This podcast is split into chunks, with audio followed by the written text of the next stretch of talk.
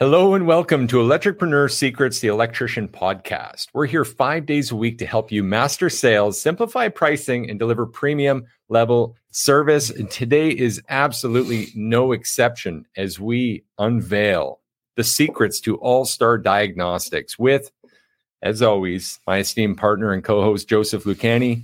And of course, I'm Clay Neumeyer. Guys, if you're not in our Facebook group on the inside engaging with us live, you ought to get there and you ought to let everyone you know that is an electrician know about this podcast as we aim to help all ships rise. Joseph, how are you doing today? I am effing great. I feel awesome today. I'm so pumped and ready to knock this one out.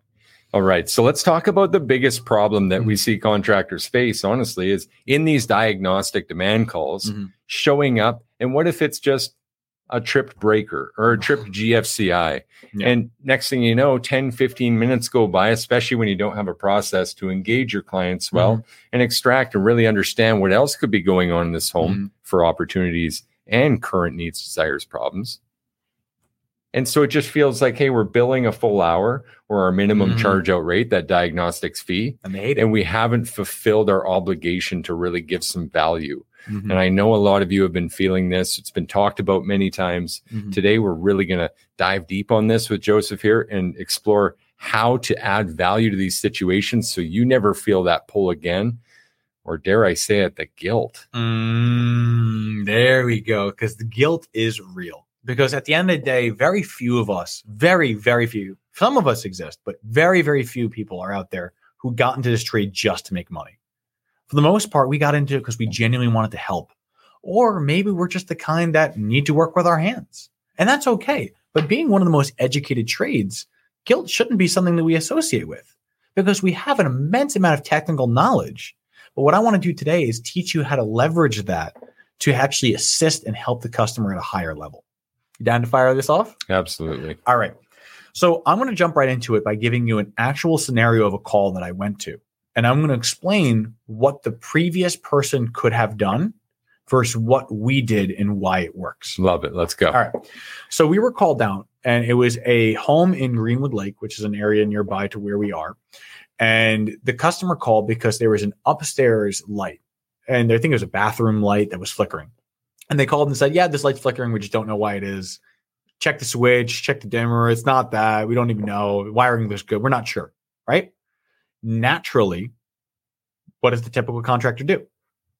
He goes up, he says, Yeah, I'm going to change the fixture. It's just an LED, probably bad LED bulb. You know, I'll put an incandescent in. You know, those don't flicker at all. Probably, you know, this is what it is. And now what do they do? They build their one hour plus material and the customer goes away. The problem is, is that they did a drastic disservice by not inspecting things further. If you follow a process properly, like we instruct that we do, and we actually followed it, we would go to the panel first. And let me tell you what I found when I went to the panel. And this is what's going to teach you how to do all star diagnostics. We need to understand how the system as a whole works. And a lot of us understand that from a technical perspective, but we don't actually piece those pieces together when it comes now to how do we serve the client. So I remember I went to the panel first, and the first thing I noticed was everything looked fine until I opened the cover. When I opened the cover, I found on the left hand side of the breaker or left hand side of the panel, all the breakers had a stream of rust on one side of them. And it looked that there was a no knockouts missing, but it looked like there was water in the system. And we didn't find any pipes. We, there was no missing knockouts. There was no condensation. There was no humidity. So ask yourself, where did this water come from? Well, the first thought is how many of you guys are familiar with SEU and SER being a water type conduit? I mean, it's rated to be weatherproof. Does that mean if water gets into it that it can't get out? Wouldn't that make logical sense? It would. So the first thought is then, how can you further check? Well, would it not justify you looking at the meter next? I would say. Because some of you might be saying, well, I mean, if it's underground, what could you do? Okay, fine. If it's underground, it's possible though that you still have water leaking in from maybe the wood behind the meter maybe was not replaced and it's spongy and old and it's absorbing water. Maybe it's not sealed correctly and it's getting through the conduit that way. That could be a justification. But the most common is when it's overhead.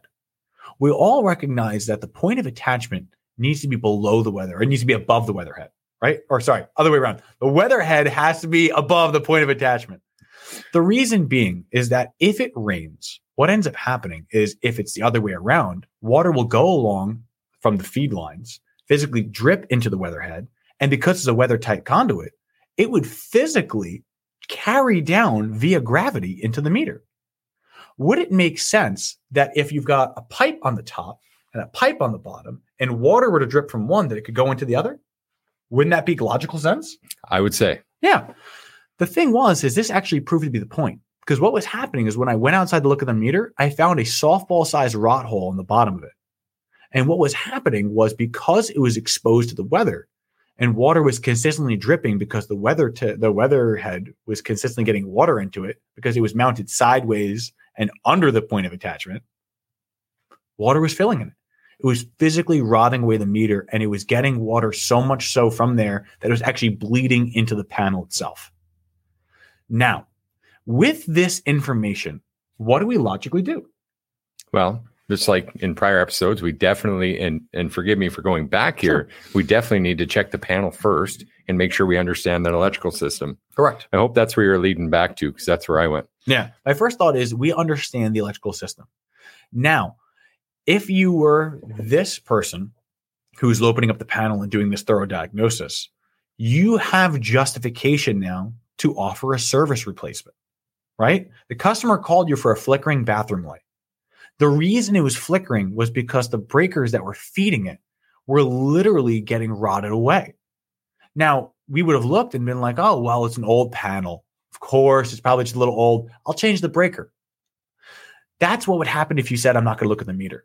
Could you imagine being the electrician that got called back out to that job and you said, yeah, I checked it and it was good. And you had to tell your boss that you didn't check the meter. Now, I can imagine some of you might say, well, of course, why would I look at the meter? They called me for bathroom light. But you could logically piece it together. From a technical perspective, doesn't it add up? It does. You found that the first thing we checked is the panel. We found water detection. We didn't know where the water was coming from. So wouldn't the logical step be look outside? So yeah. there you go. So following that logic, we now have the justification to offer things. Now, this logic applies to many other aspects in the industry. Too many times, what we end up doing is we try to focus on the problem, meaning the problem that the customer is experiencing, AKA the symptom. We need to always be treating this like a medical professional. You don't just walk in and say, well, you got stage four, do some cutting. It's like, no, we're going to go and do a thorough diagnosis before that happens. And we're going to offer you a range of solutions to fix your problem. That could be intense radiation, that could be chemo, that could be all these different things. But it's lastly probably not going to be let's get a scalpel and start cutting things away. Yeah. That's the equivalent of what you're doing when you do a poor diagnosis. When you only focus on the root problem or you only focus on the symptom, what ends up happening is you're actually shortchanging the customer. You may think that you're trying to help them by, oh, I'm doing this on an economic level. They probably don't even want me looking at these things. But imagine it was your home. Even if you wouldn't buy, at the very least, would you want to know? Yes. So at the end of the day, can this logic hold water? Can you blame me or was I wrong for wanting to do a more thorough diagnosis? Was I wrong to do a further inspection on this? What customer is going to tell you, no, I don't want you looking? So the moral of the story behind it is this. We have an extremely in-depth technological brain. We understand the systems. We're one of the most educated trades, but we don't use that. Unfortunately, we tend on assuming that the customer knows everything about their system, but they don't. And we can't blame them for not knowing. So the key to an apex diagnostic is to not look at just what the customer is telling you, but to also look at what you believe is the reason why it happened in the first place. And if you want to go even further with it, say to yourself, if I were to leave this job right now, what would I kick myself for not looking at? Just at the very least, what would I kick myself for not looking at? If I was called back to this within a year, what would I want to look for? Did you take the device out of the enclosure and check the wiring behind the box? How many of us reset a GFI without taking the cover plate off? Wouldn't that be a safety concern? Like we're just re-energizing something that tripped for a reason? Yeah. Or how many times we open it up and we realize, you know what? Actually, half the box was blown out and someone just fixed a wire through it. There are things that we can look at if we're willing to take the time to investigate. The goal behind the Apex diagnostic method is being willing to say, I'm willing to admit that I don't know everything until I know it. I don't believe I know everything. I truly don't. I'm actually learning more every single day being among individuals like Clay and esteemed entrepreneurs like yourselves. I learn from you. And the goal is to say that you can learn just as much from these calls. So why aren't you taking the time to open the devices? In fact, we actually had a conversation sitting around the fire yesterday mm-hmm. that was very much um, in parallel to this that mm-hmm. we should discuss, and that is trying to do your diagnostics on the way to the house. Mm-hmm. It's very mm. important that we don't do that. It's very important that we don't go, oh, I bet you this is just a tripped GFCI. I mm. bet you it's just that, because then you're holding yourself accountable to just run in and do the quick fix mm-hmm. without properly exploring and, and properly diagnosing what could be going on in this home.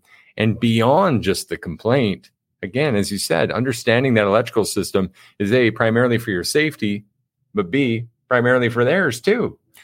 You actually just reignited a spark in me, and I love you for that. All right. But Clay said something that really got things going, and don't pre diagnose. So, how many of us do that? We have on our work order that the customer said that the countertop wasn't working, or the bedroom fan isn't working, or, you know, ever since we had a power storm my fridge died. We know what we don't know what it is but we can suspect. And when we suspect, we're putting ourselves in a box. That's why the first thing we say when we get there is, What inspired you to call us today? Or what are you hoping to accomplish today? You want to go into this assuming you have no idea what's going on in this call. Because when you do, you allow yourself to be open to surprises. And sometimes the surprises are pleasant. As an example, I've gone to calls before that were diagnoses that I knew that the customer had a problem. And right. they told us oh yeah, my low voltage lighting on that side of the house wasn't working. And I said, okay, so what are we hoping to accomplish today? And it was the other spouse that was there, not the one that made a call. Mm-hmm. They're like, mm-hmm. are you here for the water heater? What's going on your water heater? Well, for some reason, the breaker keeps tripping. Were you here for that? I can be. let's take a look. Yeah, please, let's go. Yeah, by all means. So it's- if you can go to the door not blinded by what you think the problem is, but instead being willing to be open minded to say, I need to still be convinced. I don't know what this is, and I don't know this home, but I do know the customer probably knows it better than me. So let's figure out what was going on and what caused this and how it's affecting them. When you know how it's affecting them, you can line up with an emotional solution. Yeah. Prepare to run the play. Don't pre-diagnose mm-hmm. and and know the difference between the two. Preparing for a process versus preparing for an assumed diagnosis uh, very different things. Yeah. Because if we think about the prepared diagnosis like let's let's go through that in your head right? You know that let's say this is a four o'clock call. So last call of the day and it's friday like today. Yeah. Right? What ends up happening? What do we do well we are trying to figure out how this call is going to go. We've pictured the customer, we figure where they're standing, we know what they're wearing, we know what the house looks like based on the area. We assume whether they're going to want to move forward based on what kind of car we see in the driveway. We have all these assumptions, but we could be dead wrong. We could be wrong on every single aspect of all of it. But because we have these blinders on, we won't see the customer. And when we don't see them, they won't see us as anything more than a commodity. Big mistake. And that is the real key of the Apex diagnostic. When you can apply yourself and all the technical knowledge that you have, and you can position it in a way to where you're using it to solve an emotional problem that the customer didn't realize they had, or using it in a way to solve problems before they happen, you have become an invaluable asset to their life. You've become the safe bet because they'll invest more with you now to not invest later. Yeah. And you know what they say about assume, as you mm said, the assumption earlier. Yep. Assumptions make an asset of you and me. Yeah, absolutely. So there's one more thing I want to tie into this sure. because there's a common question around this too. Okay. On the inside track with us, we encourage and provide a 10 point critical visual home inspection. mm Now, some people tend to do this by memory or it written into their process, or some like our people, tend to enjoy having a document to inspect by. Mhm. But not everything is going to have that or be included around the focal point of the reason this customer called you. So a lot of times the question comes up should that be mandatory or should it be optional? And Ah. where do we draw the line on inspecting what, such as smoke detectors? So I've actually got an unusual stance on this All right. because I can see the logic in both arguments, right? There are some things that I believe are non negotiable, and there's some things I think you could pause on. Now, non negotiable, we will look at the panel, we will look at the emergency shutoffs, we will look at the smoke detectors. But why? Because no matter what you're going to have me do, it is going to have to be involved in the panel. And as a justification, anything that's connected to it. So if I look at your panel and I see there's water, I am justified to look at your meter with due process. Regardless of anything being wrong in the panel, you want me to go do your ceiling fan in the master bedroom. Shouldn't I make sure if I'm going to install something new electrically that I'm not leaving you in a situation where you could be in a hazard? The very least, are there batteries in your smoke detector? Is there a red light I'm looking at right now? Is it 40 years old? And it's like the old tan ones that are sitting there, they're collecting cobwebs. And they're like, oh, yeah, it stopped beeping about when I moved in five years ago. It's like, well, yeah, it stopped beeping because it's dead. There's nothing in it. So I believe that those are non negotiables. Where it can become a little flexible is where you say, I'm going to look at the water shock protection points, like your GFCIs. I'm going to ensure you have the AFCI protections. I'm going to make sure that we've gone through and checked for all three prong points. Those are all important things. Where I feel like they can have the middle ground is whether you insist on mandatory or complementary. If you're not comfortable making it mandatory, at the bare, bare minimum, you need to be able to say, this is a complimentary safety inspection that we provide to every one of our clients to ensure that they've received the absolute best in quality, safety, reliability, and customer service. Was I wrong to want to offer that today? Or was I wrong to be willing to provide that as a complimentary service just to ensure there's nothing blatantly unsafe in your home? What person is going to say, no, I don't want you seeing if there's anything blatantly unsafe? Only the people that absolutely are still determined to believe that you're trying to sell them something. Mm-hmm. even in that case, we've seen the stories. In fact, from interviews, one of our people, um, Jacob on the inside, actually has a great story about this, where eventually the gal who owned the home he was serving caved and said, Fine, I'm coming with you. And he said, Perfect, let's go look. Mhm. And the first place they went to was the panel, and they recognized that the water bonds Mhm. were not connected. And Pretty important place to be connected. Exactly. And the thing is, is now how does that tie into the customer safety? If you're thinking about it right now, every time they were to take a shower and there is no way that water could ever have in contact away from them, theoretically, they're in a major hazard because that water bond protects you at so many points when you're washing your hands, when you're using the shower.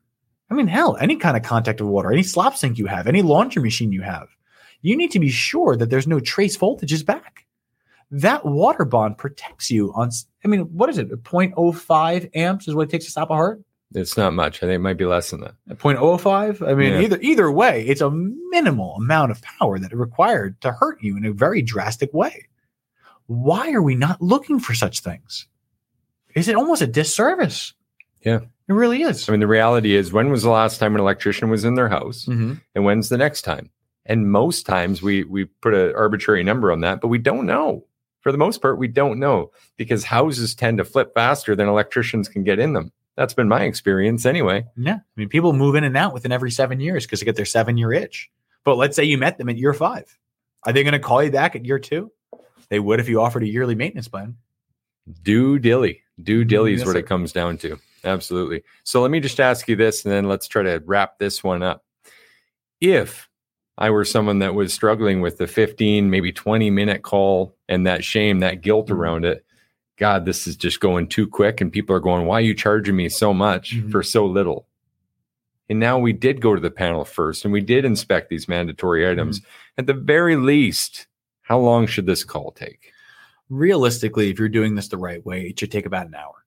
And let me explain why, right? Unless you're about six eight and you can just reach the ceiling without having to stand on a ladder, you're going to have to carry a ladder throughout the home to check the smoke detectors, right? Very least, you know that.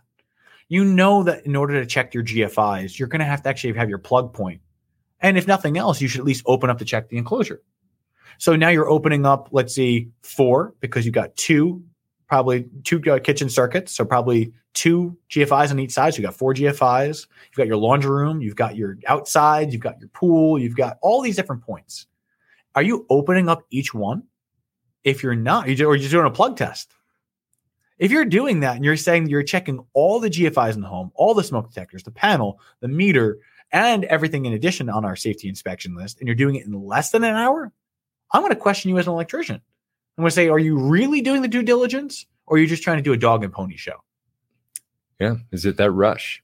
That's what service providers tend to do. I mean, we feel it every day. The people that serve us, you can definitely point them out. Mm-hmm. They're in, they're out, they want to get our money, and they're gone. Mm-hmm. So and we can't be that. We can't. So let's hit him with some action as all stars. You got it. All right. So action item is this. At the very bare minimum, I'm saying bare, bare minimum is you're checking the panel, you're checking the smoke detectors. The justification is is that anything that you would touch connects to those systems. Either A, it's being powered by, or B, it's being protected by. If you have no smoke detectors in the home, do you really have a safe home? If you don't have a safe panel, do you have a safe electrical system? Neither of those things can be said yes to if you didn't check it. That's your bare minimum. If you wanted to go for the all star action, I'm going to give a little plug here. Do it. And you say you can contact us for our 10 point inspection piece, and we can tell you exactly how to hit the all star action but it's going to require you going through all those individuals, checking your GFIs, checking your smokes, checking your panels, checking all the individual points. And as you've gone about doing that, you say this is mandatory. Why do we say it's mandatory? Because if we're going into your home, we need to insist at the bare minimum we've ensured that we're not leaving it in a worse condition. It protects you, the customer, and also protects us as a service provider. Because as a professional, I have an obligation to tell you if there's anything unsafe. Am I wrong to want to uphold my professional obligation? Not at all. Not at all. So, how would you like to proceed? Oh, yeah. Powerful stuff, guys. Mm-hmm. And as you can tell, we're quite passionate about this one. This is something you should be training in your business on the inside, role playing mm-hmm. for yourself and for those that you influence, again, in your business. I know we do. We're offering classes on this and other things like generators on the inside track. So if you guys want to get a look at that, all you have to do is reach out to us from our Facebook uh, private group, the Electripreneur Group, the Electrician Podcast, where everyone's engaging. All our electricpreneurs are engaging with us in each one of these. And, or you can also leave comments, reviews, and invite others to join us in the podcast uh, where you found it Spotify, Apple, Google, wherever that is. Okay. So we're here five days a week to help you guys master sales, simplify pricing, and deliver premium level service. And as you can tell, we throw out all the fancy shit in favor of just showing up for you guys and getting behind the windshield with you each day this week and next, and the one after, and the one after, and the, and the one, one, after, after. that. I'm Clay Neumeyer. and This is Joseph Lucani. Can't wait to see you guys again. Looking forward Cheers. to it.